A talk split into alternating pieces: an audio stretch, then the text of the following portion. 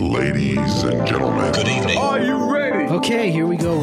You're listening to the Deal Room Podcast. Join us as we bring you the inside scoop on business sales and acquisitions. Get across trends in the area and hear the industry's best recount their real life tips, traps, and experiences. Now, here's your host, Joanna Oakey.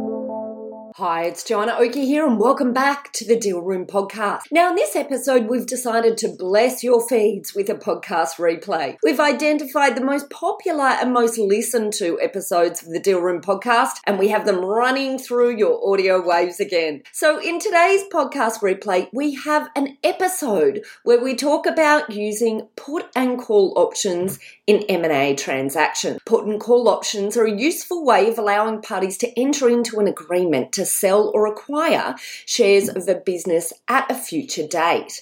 Now, in this episode, we give you a quick overview of what put and call options are, where they are commonly used, and the important considerations you need to bear in mind before using them in your share purchase agreement. This episode has been one of the most in demand topics we've had, and we can't wait to share it with you again. Here's our podcast replay. Today we have back the fabulous Elizabeth Lee talking to us about using put and call options in M&A transactions. Hi Liz, welcome back. Hi, Joanna. Thanks for having me back. Great. Okay. Look, let's start off, I think, by taking a step back and talking about what put and call options are, just so that we can make it really clear to our audience what we're talking about here. So, Liz, maybe if you can delve into what put and call options are. Sure. So, put and call options are essentially contractual rights that parties have, you know, under the contract, essentially. So, from a vendor's perspective, when they have a put option, it means that they have the right to force the purchaser to buy. And conversely, the buyer has a call option. The buyer can force the vendor to sell to them. So at the core, it's, you know, contractual rights. Yeah. Okay. And then I guess the other thing that we should talk about here is why we would want to use them. And, and before we get into that, I think it's relevant for us to talk about where they're used. So they're used in share, sale transactions, predominantly where a buyer is only buying part of the shares in an organisation. Is that right, Liz? Yes, correct. They're often used in uh, mergers and acquisitions transactions in the context of uh, sale and purchase of shares, and where not all of the shares are being purchased outright. And therefore, you use put and call options to, to stagger the purchase and sale of the balance of the shares. And you know, often used in an earnout situation and also can be used for structuring purposes. So if for whatever reason there's, there's tax you know considerations uh, purchaser or vendor does not wish for the transaction to take place in a particular financial year for example they could they, you know they could use these these mechanics and structure to to achieve you know the commercial uh, objectives. Yeah, okay. Maybe it's useful for us then to dig into a little bit of the considerations when we're using put and call options because they're an, an alternative way sometimes to structure a transaction and they have some benefits for both parties, but there's also risks and things that uh, considerations that both of the parties need to really be thinking about before they go down the path of adding in put and call options. So maybe let's investigate those a little bit.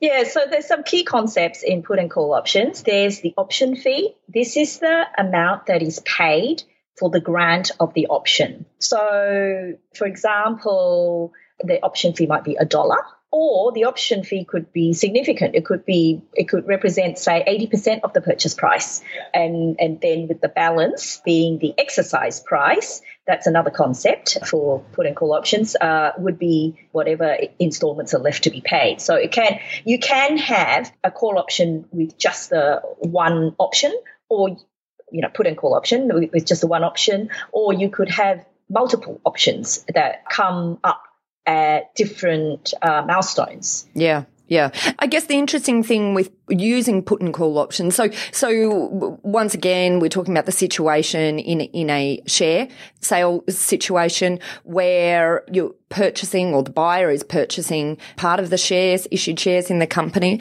So we still need to start off with due diligence and investigating the underpinnings of the organisation. So I guess, you know, in this situation, we're not uh, it's similar to a full company purchase in that the buyer will still want to ensure that it is across any of the uh, skeletons that might be sitting in the cupboard of the organisation that they're look, looking to purchase and set up these put and call options. But because you can start off with a smaller portion and structure the put and call options in such a way that there is discretion, it may be that you can, I guess, delay some of your due diligence if you're only putting up a small, if the buyer's only putting up a small amount of capital for the option fee or for the original purchase. So that's certainly something that I think the parties can bear in mind in terms of, you know, if they're looking to do a deal really quickly, but they don't have time for due diligence, then this is perhaps one way to have a small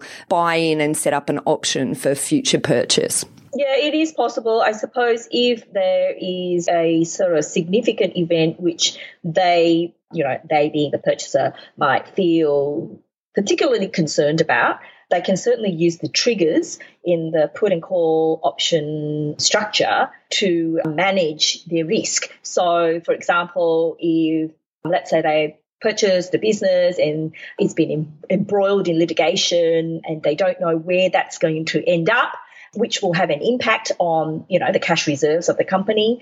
You know, they can use a put and call option to determine the purchase price once that litigation has has been resolved. So so certainly uh, it can be done. Yeah. Liz, let's maybe talk about some of the other considerations in using put and call options. So, the other considerations are that the period in which uh, the options can be exercised. So, so you need to think about well, will there be an expiry date for the option? You know, sometimes there is an expiry date, but you don't have to have an expiry date. But it would be odd to not have an expiry date because, you know, in that situation, you wouldn't be able to close out the deal if you don't have an expiry date.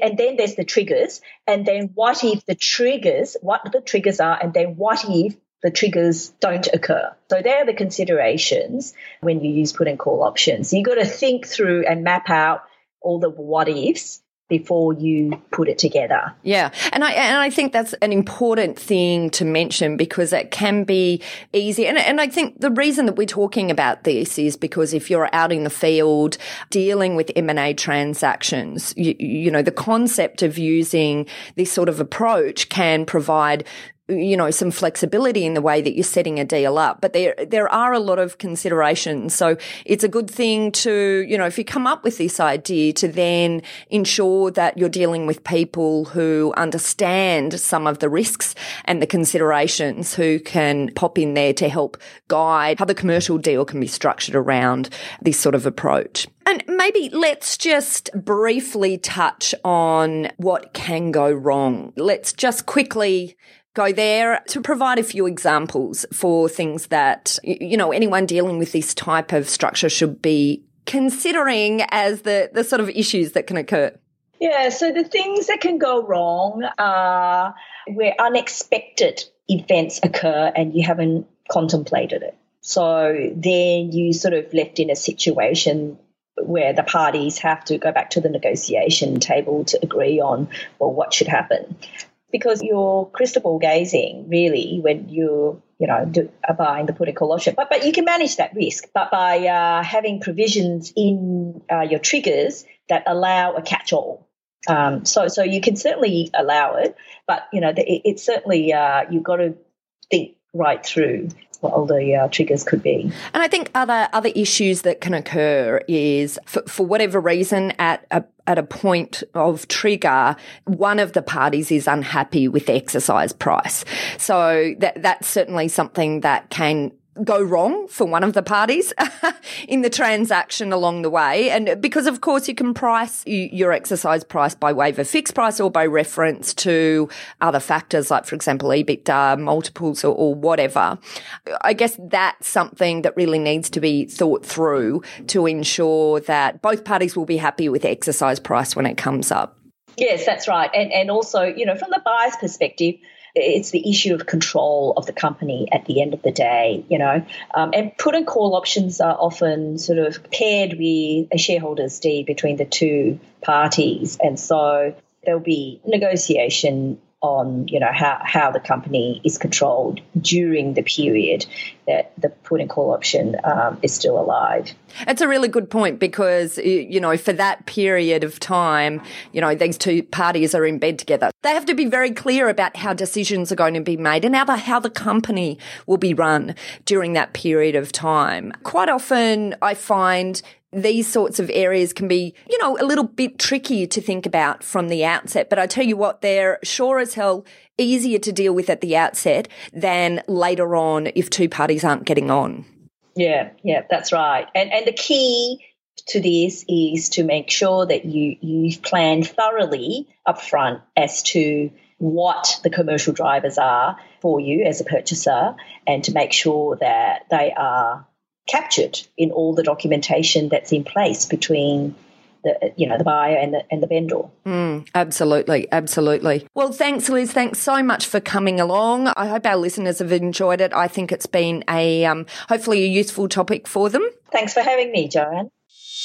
Well, that's it for this episode of the Deal Room podcast. I hope you enjoyed our podcast replay of episode 55 using put and call options in M&A transactions. Just a quick recap of this episode. We shared an overview on how you can use put and call options in your M&A transactions. Put and call options can be a great tool if negotiated properly, but they're an area where a lot can potentially go wrong if you don't have the right legal advisors assisting in drafting the required legal document. You need lawyers who thoroughly understand the risks and considerations involved and who can help you plan thoroughly and make sure everything is properly documented. Now, if you're interested in talking to our lawyers about using options in your deals, head over to our website at aspectlegal.com where you can book a free 15 minute discussion with our legal eagles at Aspect Legal. And there you can discuss with our team how you can use put and call options in transactions that you're considering at the moment, or in terms of helping with ideas on how you might handle transactions in the future. And that's it for this episode. Thanks so much. You have been listening in to Joanna Oakey and the Deal Room podcast, a podcast proudly brought to you by our commercial legal practice, Aspect Legal. See you next time.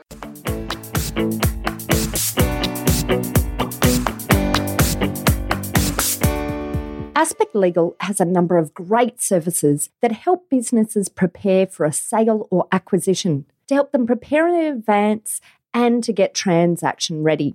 We've also got a range of services to help guide businesses through the sale and acquisitions process. We work with clients both big and small and have different types of services depending on size and complexity. We provide a free consultation to discuss your proposed sale or acquisition so, see our show notes on how to book a time to speak with us, or head over to our website at aspectlegal.com.au. Ladies and gentlemen, that will conclude this evening's entertainment.